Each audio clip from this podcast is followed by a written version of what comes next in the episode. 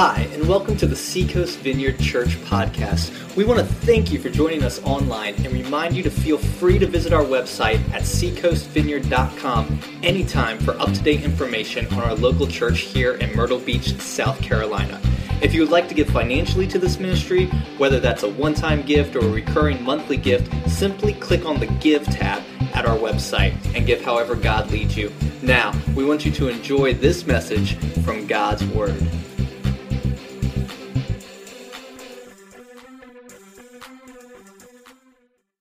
Uh, when I was researching this whole thing out on uh, major objections to the faith, and kind of running through some different sites, some uh, internet sites, I came ac- across one that was built for the specific purpose of being critical of church and uh, of the faith. And in all honesty, it's good to read these things, especially if you're in church and you're a Christian and you consider yourself a Christ follower. It's kind of good to get that perspective because it's like I said a few weeks ago, we have this perspective of our life. Others have this perspective. Then there's another perspective over here. And for those of us following Jesus, the whole reason we're left here on this earth is to see others come along and follow Christ as well. And so it's kind of imperative, it's important we get a bit of a view of what others see and, and what they think of us. And uh, this web page, here are the words off of this web page. I, I thought it was succinct, and uh, it, you, won't, uh, you won't have a hard time in interpreting this. Christians, they love to talk about how loving, dutiful, and compassionate they are. Yet I have yet to meet one who does not practice hypocrisy to the highest degree. Their willful ignorance of the Bible combined with their two faced idealism to preach it has made us sick, hasn't it? For nearly 2,000 years, biblicists have been lecturing people on the importance of adhering to the Bible's teachings on ethics, manners, and morality. They quote Jesus and Paul profusely with a liberal sprinkling of Old Testament moralism. The problem with their approach lies not only in an oft noted failure to practice what they preach, but an equally pronounced tendency to ignore what the Bible itself preaches. Christians practice what can only be described as, quote, selective morality. What they like, they cling to and shove down others' throats. What they don't like, they ignore vehemently. That which is palatable and acceptable is supposedly applicable to all, while that which is obnoxious, inconvenient, or self denying is only applicable to those addressed 2,000 years ago. Their hypocrisy is so rampant that even the validity of calling oneself Christian is in question. Ouch. Woo. Any of you guys kind of just go, hmm, that's tough. Now, what's your first, oh, great church members? Oh, great, wonderful church members, faithful church members at the vineyard. What is your first reaction to that uh, stream of consciousness there. Yeah, I'm not like that. Yeah, what's he talking about? I don't know what world he's in. What are some other things? yeah, asking him for grace. yeah. I mean, and then sometimes what we do is we immediately go on the attack, don't we? I mean, like the first thing we want to do is, yeah, well, you know, and we'll go back. I I, I think there are some valid, you know, there's some valid concerns when it comes to we followers of Christ and what we may appear to be, or maybe even what we are. And so, for those of you who are here, you're a skeptic, you're checking things out. I, I just want you to know you're welcome here. I really appreciate you coming, coming out to the vineyard. And I want you to invite your friends to come out to the vineyard, all your skeptical friends every one of them that doubt and, and those who have questions and, and maybe don't even like what you've seen in Christianity or in church, I would love for you to bring your friends. Let's talk. Let's get together. Let's dialogue. Let's look at this. For the last five, four weeks, we have looked at different, from science to all kind of things, and uh, those those stumbling blocks, those things that keep people from listening to us when we share about Christ. And other than pain, which I talked about last week, the problem with pain, this is probably the second biggest one is not only if God is so good, why is there so much pain in this world? Why doesn't He do something about it? That's probably number one. But the second complaint is, gosh, you know, I haven't seen anything out of you guys. I haven't seen anything out of the church that even would tell me or compel me to even consider what you guys say is true. And uh, so we want to talk about that. You know, I got two challenges today, and you guys can pray for me because in one, on one side, I really want to I, I want to talk honestly with people who are struggling with this, and on the other side, for us, for those of us who are Christians and those of us who are following Christ, I really want us to maybe take down some barriers this morning and be able to look at our own hearts and go, okay, God, if there's any of this stuff in me, show it to me. If there's any hypocrisy in me, let me see it so I can go to you and I can repent of it and you can help me with this. One of the definitions for hypocrisy is claiming to have moral standards or beliefs to which one's own behavior does not contain. Pretense comes from the Greek word that means to wear a mask. And you saw that in the bumper video a minute ago. You put a mask on. I'm really different than what's behind this mask. I say this, but this is the way I am behind this mask. And that's where the word hypocrisy comes from. Another probably uh, more accurate, I would say, definition for today, uh, this culture is that, that uh, it's inauthentic, that we're an inauthentic people, that we're unwilling to admit that we are not really who we say we, we are. We're frauds, imposters. And we don't have the goods. And another part of that is that we're unwilling to admit that we struggle. We're, we're unwilling to admit that we just aren't there yet. But we sure are willing to tell others they aren't there yet. and so there's this disconnect, this gap between those of us who want to love the world the way Jesus loved the world and gave himself for it. And we want to love the world. We want to show Christ's love to others in this, the way we are before people. One of the things that are thrown up in front of those of us who are church people or Christians, people bring up things like the Crusades. You know, somebody mentioned on my Facebook page yesterday, they said, oh man, Constantine and the Puritans killed a lot more people, you know, trying to make uh, people become Christians than anybody else did. And uh, you know, I don't know about the Puritans. I haven't studied that, but Constantine, you know, that whole around 500 AD, I think he was just a political opportunist, is what I think. I think Constantine simply saw a cross in the sky, thought, hey, here's my way to get everybody to rally around me, the whole Catholic Church, everybody, and get them on board. You know, not everybody that says they know God does. You know that, don't you? You know that. Not everybody that says, I am this, is necessarily that.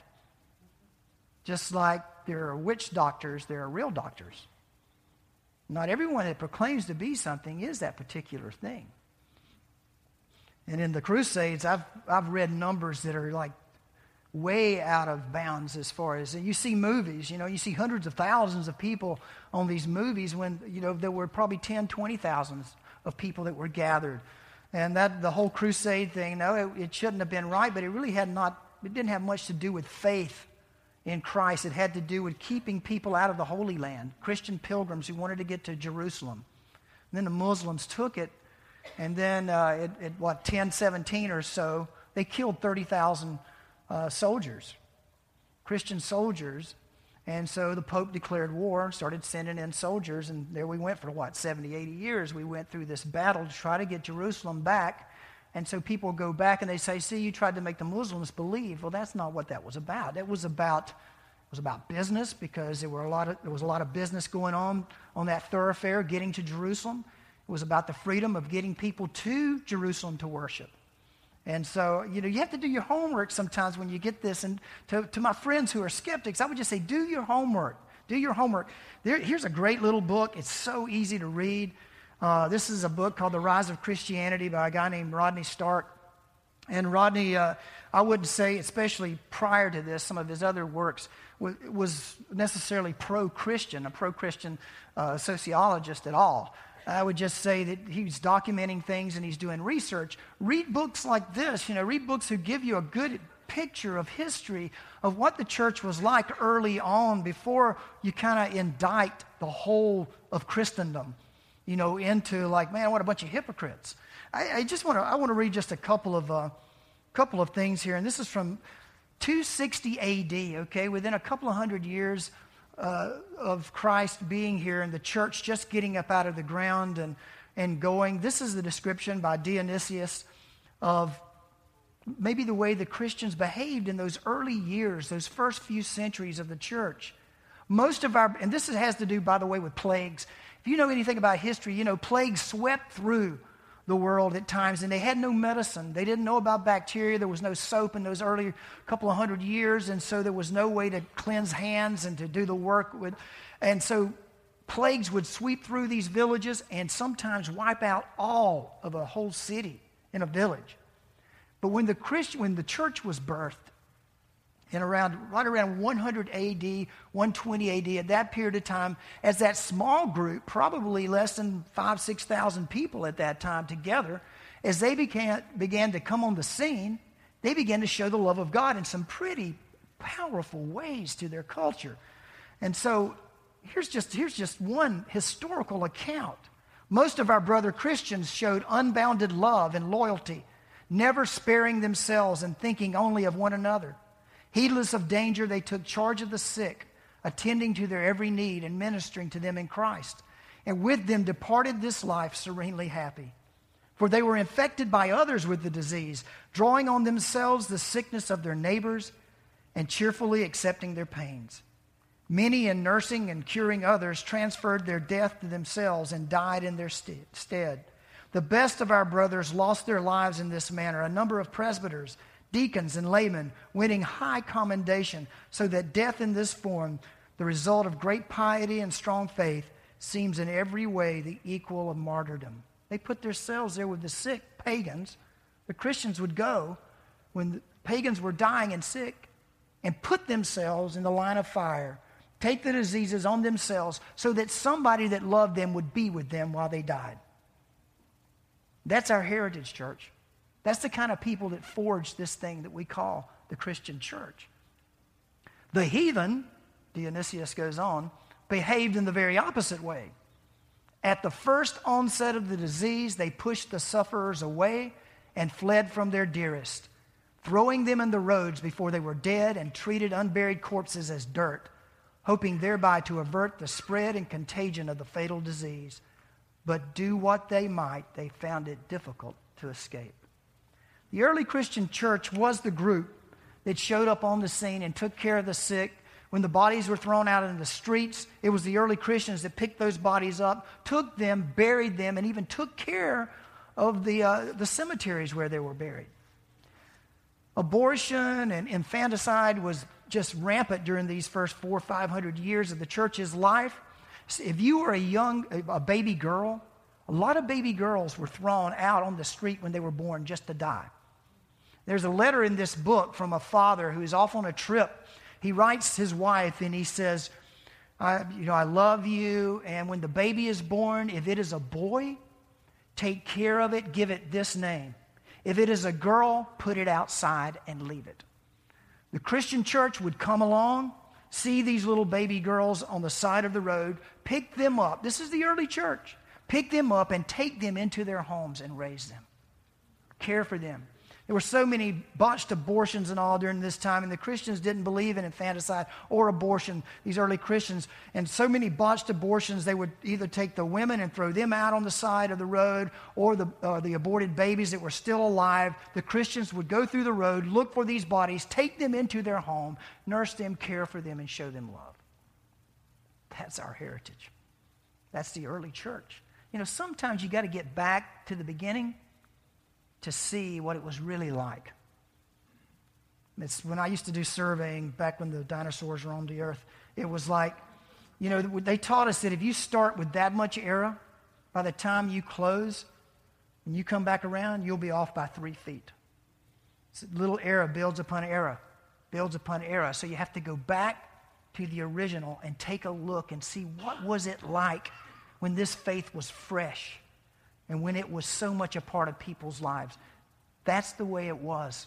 And so, my dear skeptic friends, I just want to appeal to you. Yeah, we're not where we should be.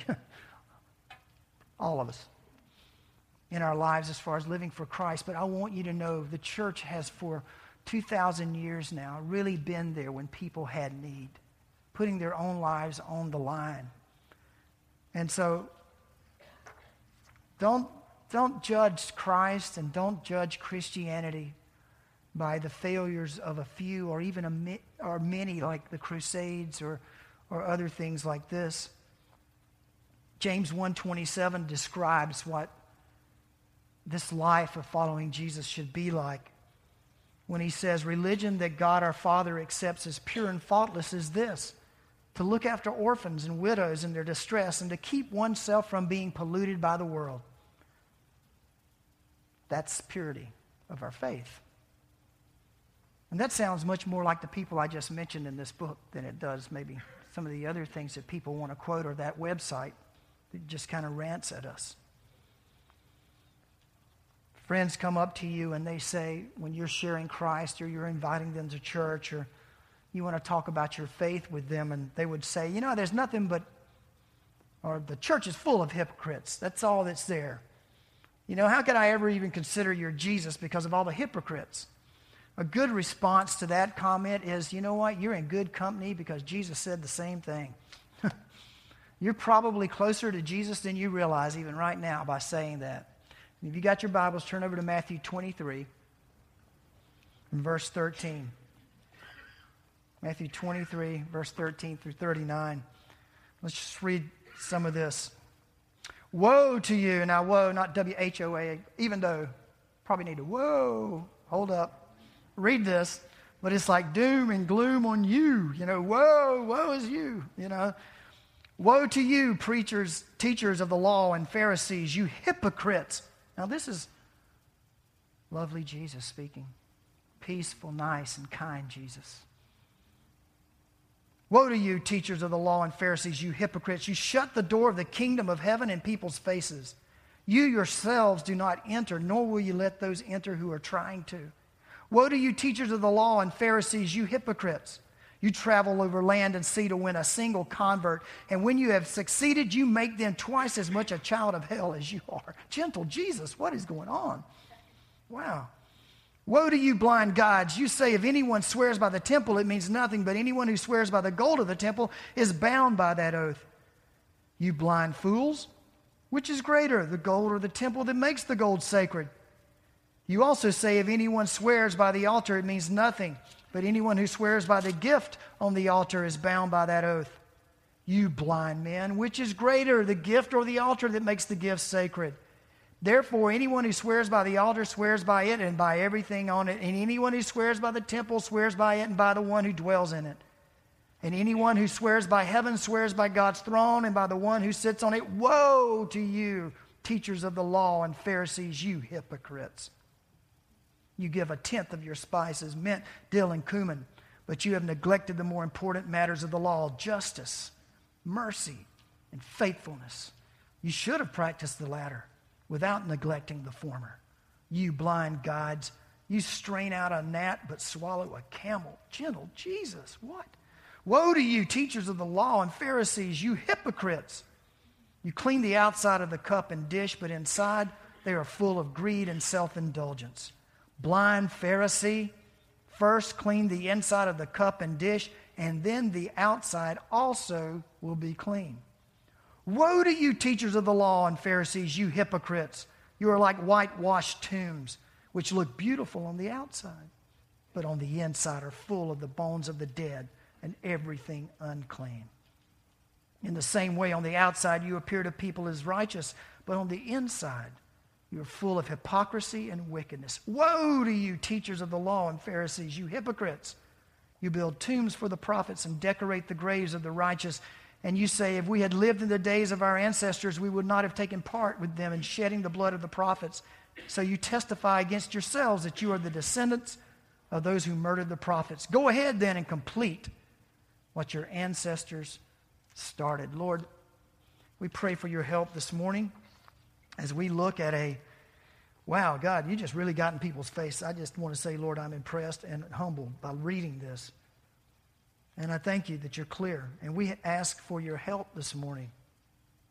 We, your church, God, we ask that you would peel back the veneer of our own, Lord, hypocrisy and maybe that shakiness that we have in our own faith or our pride that we have that always wants to exert itself anytime someone challenges something in our faith that has to do with our faith. Lord, we pray for humility this morning. We ask you to give us the gift of repentance as a church this morning. That you help us, Lord. And Lord, I pray for the skeptics and those among us who have been hurt by your church, who have questions, and though they feel a pull from you, they struggle with this whole issue of the church not being what it should be. I pray, Lord, for your grace and your mercy today to come. In Jesus' name, amen.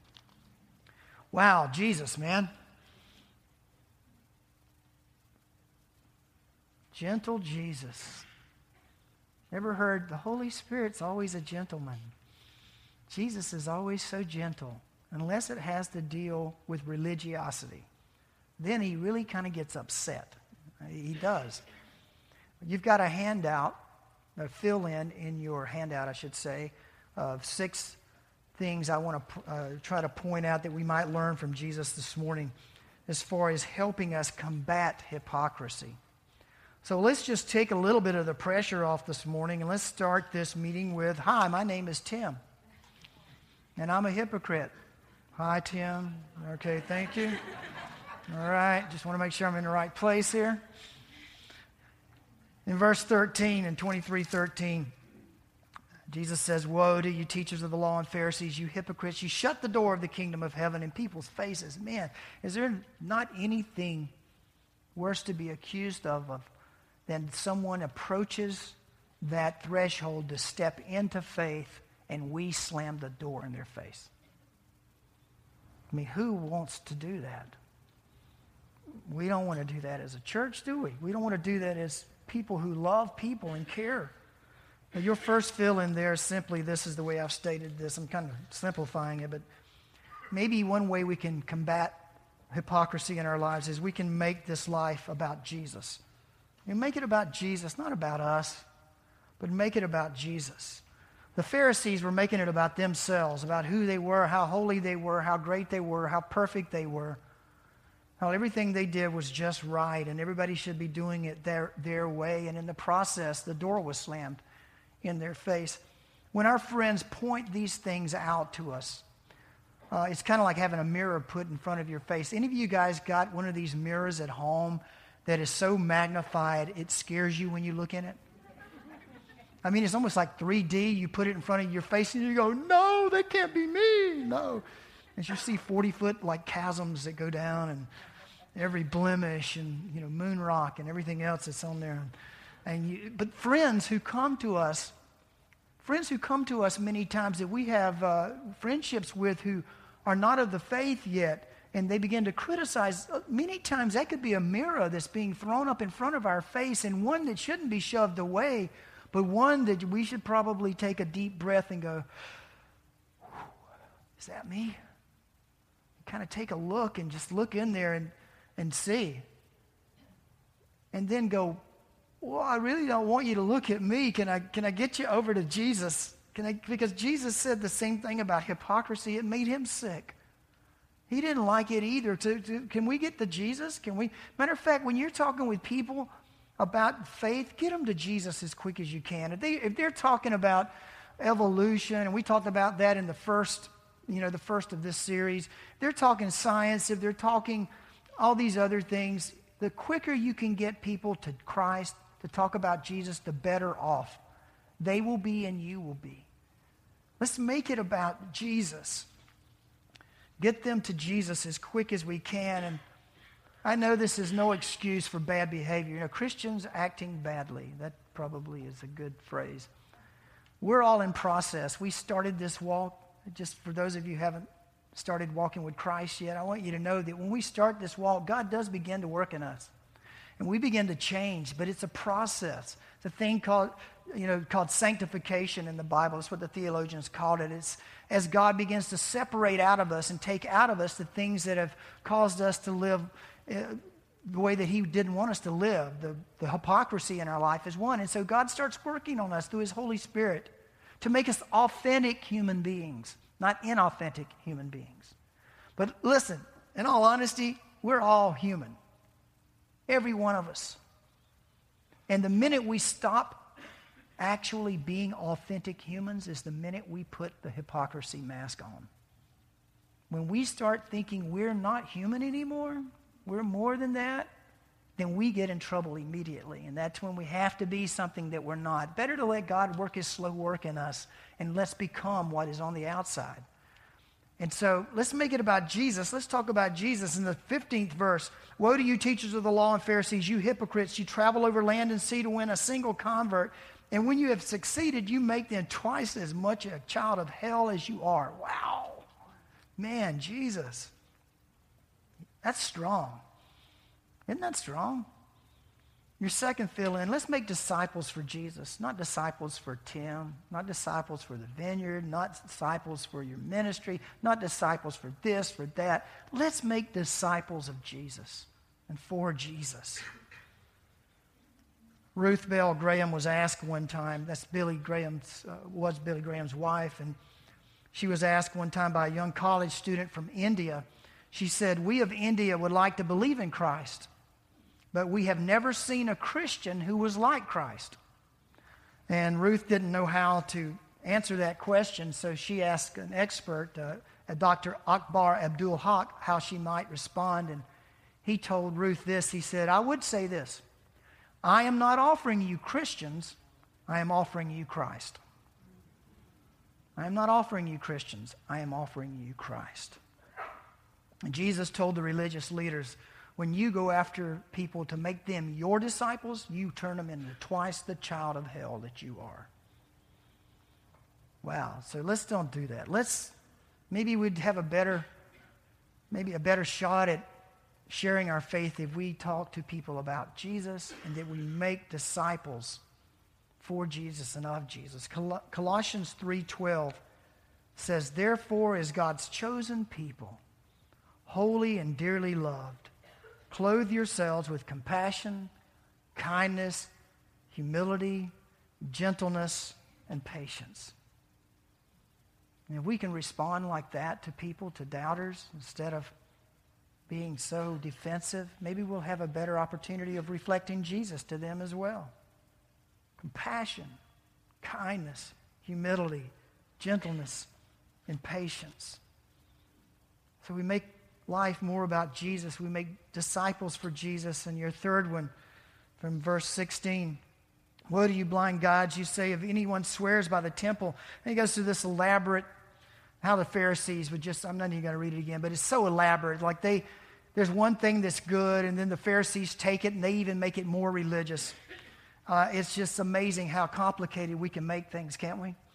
And this whole walk of following Jesus. Maybe we, this is your third fill in, could stop playing some religious games. Stop playing religious games with people. Pharisees were great at nuancing every little thing. They didn't just take the Hebrew Bible or the laws from, you know, they didn't just take those laws, they added to them. I mean, and they would add to them and make it more complicated and more complicated over and over again until it just became, people would give up. They were like, I could never be like this. I could never do this. I could never be a you know, I could never be a follower. I couldn't do it, which made the Pharisees feel even more elite, right? Because we're few. And we set the rules. And since we set the rules, you know, we're few, we're the holiest among all of them. And they played these religious games with people. Gold and the gold sacred or is the temple sacred? Swears by the altar. I mean, all this complicated stuff. Just stop playing religious games when people talk to us about, is there a God? Tell me about your faith. Instead of going through, jumping, making people jump through hoops, maybe we can just stop the religious games. If you do this, if you do that, if you do this, if you do that, that, that, that, get them to Jesus. Get them to Jesus. In verse 23, Woe to you, teachers of the law and Pharisees, you hypocrites! You give a tenth of your spices, mint, dill, and cumin, but you have neglected the more important matters of the law justice, mercy, and faithfulness. Now, we'd like, some of us like stop right there. It's like, hey, I don't have to tithe. Woo. You should have practiced the latter without neglecting the former. You blind guides, you strain out a gnat but swallow a camel. Your fourth fill in there is maybe we could stop majoring on the minors. Quit majoring on minor issues with people when we taught them. When they ask about these minor issues, things that we have convictions about, and they're struggling with faith, and we want to go into detail about you have to do this, you have to do that, bang, bang, bang, bang, bang, bang. Do we really want to make it more complicated or harder than Jesus made it? Really? Do we really want to make it tougher than leave your boats and follow me? Do we want to make it tougher than, hey, you should love everyone the same way you love your family? That's pretty tough, right? That's the life Christ calls us to. Do we want to make it tougher than that? Do we want to add to what Jesus has already called us to be like? No, we don't want to do that. We want to stop majoring on the minor issues. These guys were so I mean, so religious that I asked the first service, I said, What's the smallest spice? And I, the answer I got was rah, rah, rah, rah, rah, rah. It's like everybody had, everybody had a spice. What, what's the smallest spice in your cupboard? Salt? Okay, that's pretty. Let's take salt. These guys were so legalistic, they would take their salt shaker at home, dump it out on the table, and count every single grain of salt. Every single grain then they would say, You have to tithe. So I'm going to take that 10% of that grain and I'll shoot it over here. And then when they made disciples, they would go to their disciples and go, You have to go home, take all your spices out of the cabinet, and you have to give 10%. If you don't, no, you're not going to be a part of us. You're not a part of, of what we're doing here. It's just majoring on minor issues. I mean, Jesus came to set us free. He came to set us free to give, not put us in bondage to give, free to give. You don't have to give 10%. You're free to give 20%. Get it? You're free. Matter of fact, you don't have to do anything. That's another thing I think we need to understand. That no matter what we try to leverage people and get people to do things, unless our heart is changed and we have an affection for something, we don't have to do anything or we, we resent people forcing us to do it. Jesus came to set us free so that we give with loving hearts, generous, benevolent, not just our money, but our lives, like we saw in those first few hundred years of the church's life, where they would give their life just to be with a pagan that was dying. Can you imagine that? The neighbor is dying from some plague. You look at your family and you go, I'm going over to be with them. I may bring them back to be with us. And they look at each other and you, and you go, wait a minute. If you bring them back, we're all going to die. We, we, we may all get it. And they look at each other and go, it's what Jesus did for us. It's what Jesus did for us. So they get up and they walk across the street and they grab the sick the infirm, and they take them back to their homes. They bring them in and they love them until they pass. Now, some, some survived. I, another statistic in this book is that even without medicine during that period of time, now get this statistic someone who is given love and is nursed with love and affection, it increased their survival by 75% without medicine. 75%. The church holds an incredible amount of power within its hands, within its heart. But yet, we want to talk about minor issues instead of putting ourselves out there. And that's the hypocrisy that many people see in our lives.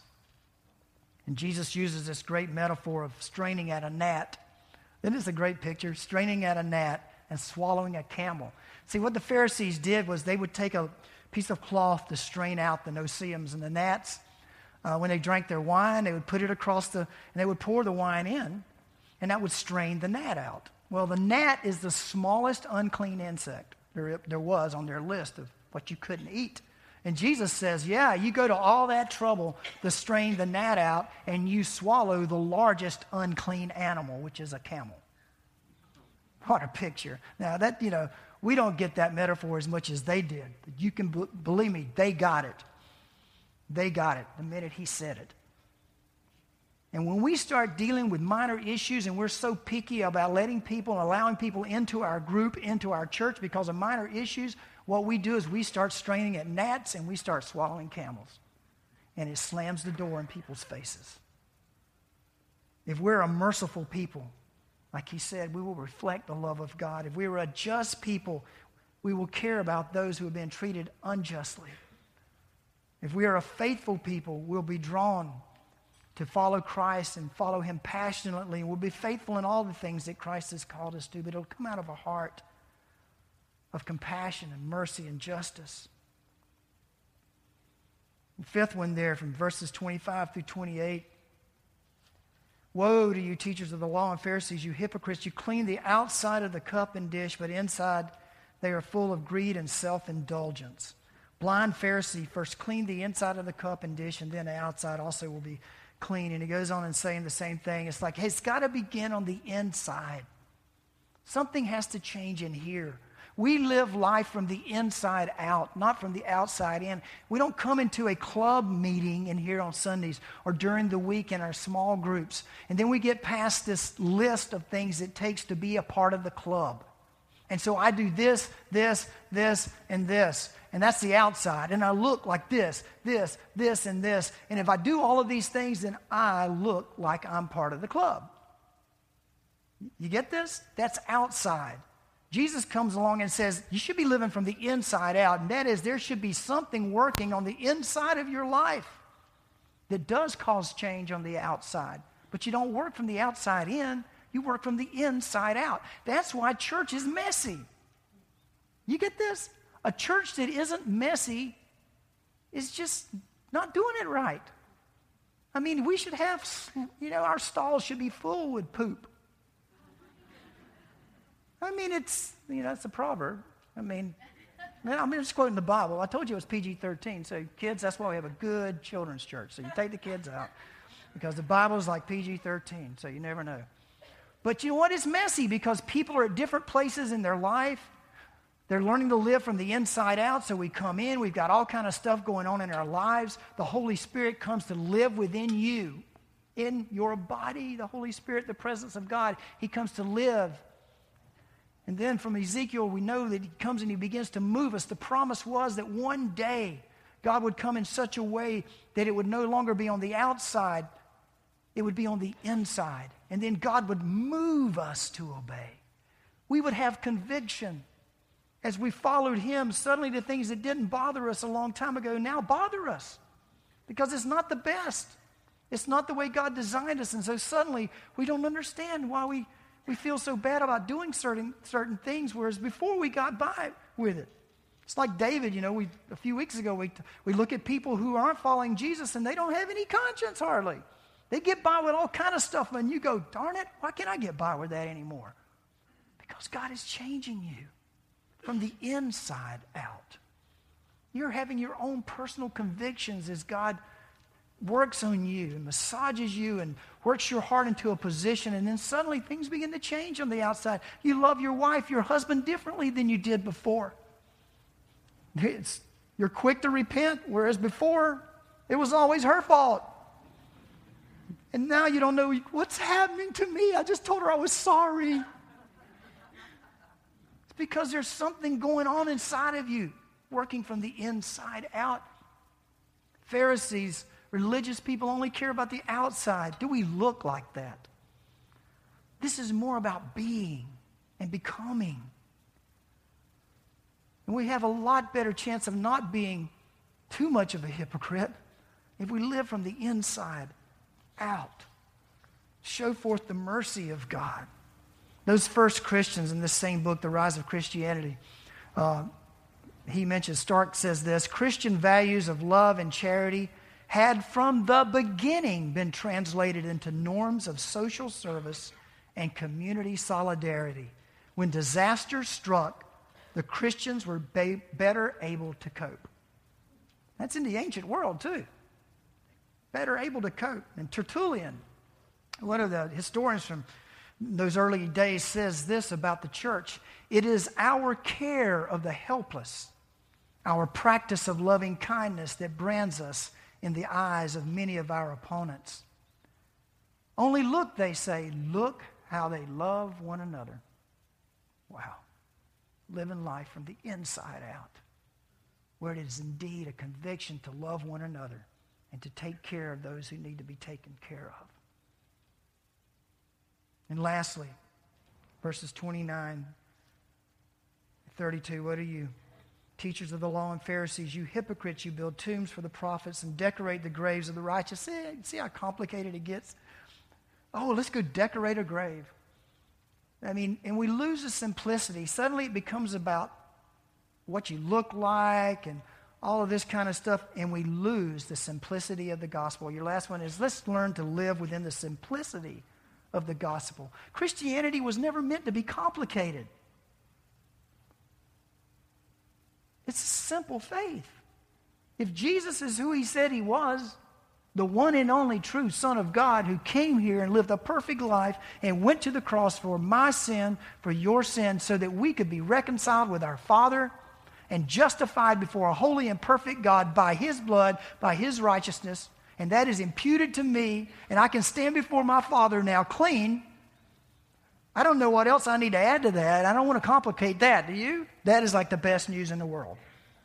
That is the simplicity of the gospel. And out of that comes this power through the Holy Spirit to change us. Let's keep it simple. What's that? K I S S? Let's keep it simple, saints. Okay. Let's keep it simple, saints. And he goes on and he talks about judging the prophets. And, you know, if that was me, I mean, to me, this is like us judging other churches or we want to put down other people because, you know, oh, you know, I would do that different, uh, all of these things, and complicating what it means. And then our friends, whom we're trying to share Jesus with, are look, looking at us and going, man, why would I ever want to be a part of that? Why? Why? Back when this thing, this whole exchange with Jesus began in chapter 23, Jesus told them to be careful to be obedient, but he said, you know, do what they say, just don't do what they do. Ever, ever told your kids that? I used to be able saying, well, just do what I tell you. Well, you don't do it. Well, don't do, you know, just do what I say, don't do what I do. And uh, Jesus said, you know, told his disciples, hey, you know what? They're the religious leaders, so do what they say, just don't behave like they do. Don't behave the way they do. And then he said they tie up heavy, cumbersome loads and put them on other people's shoulders. I mean, what did Jesus come for? Why did he come? He came to set the captives free. All you who are heavy laden and burdened, come to me. You will find what? More burdens? You will find rest. You'll find rest and peace. And he says, but they themselves are not willing to lift a finger to help them. This is back in the first of chapter 23 there. Everything they do is done for people to see. Verse 5. They make their phylacteries wide and the tassels on their garments long. You know, they take these little boxes, they'd wrap it around their arm, just, and there'll be a little box here with scripture on it. And uh, they would carry it like, you know, on their arm so that it would be close to the heart. So scripture, I mean, it sounds beautiful, doesn't it? I mean, scripture is close to the heart. So they would have these boxes and close to the heart and then on the forehead. And I think, man, what a beautiful, we want the scripture we want to think about it. We want to memorize it. We want it in our heart as well. So they wear these little boxes. But Jesus goes, The only reason you do that is to show off how spiritual you are. I walked into a meeting with David Wilkerson. Anybody remember him? David Wilkerson, I mean, back in the day, he was, he was strong. You know, but I walked into a meeting and the only Bible I had was about that thick, and the first words out of his mouth was, You religious people with your giant Bibles. I'm like, oh, yeah, I just happen to have my pocket New Testament here somewhere. You know. And Jesus says, you know, it's not about the show, it's about the people, it's about seeing people free. free. We hope you enjoyed this week's podcast from Seacoast Vineyard Church in Myrtle Beach, South Carolina. We look forward to you joining us next time on iTunes or at our website, www.seacoastvineyard.com.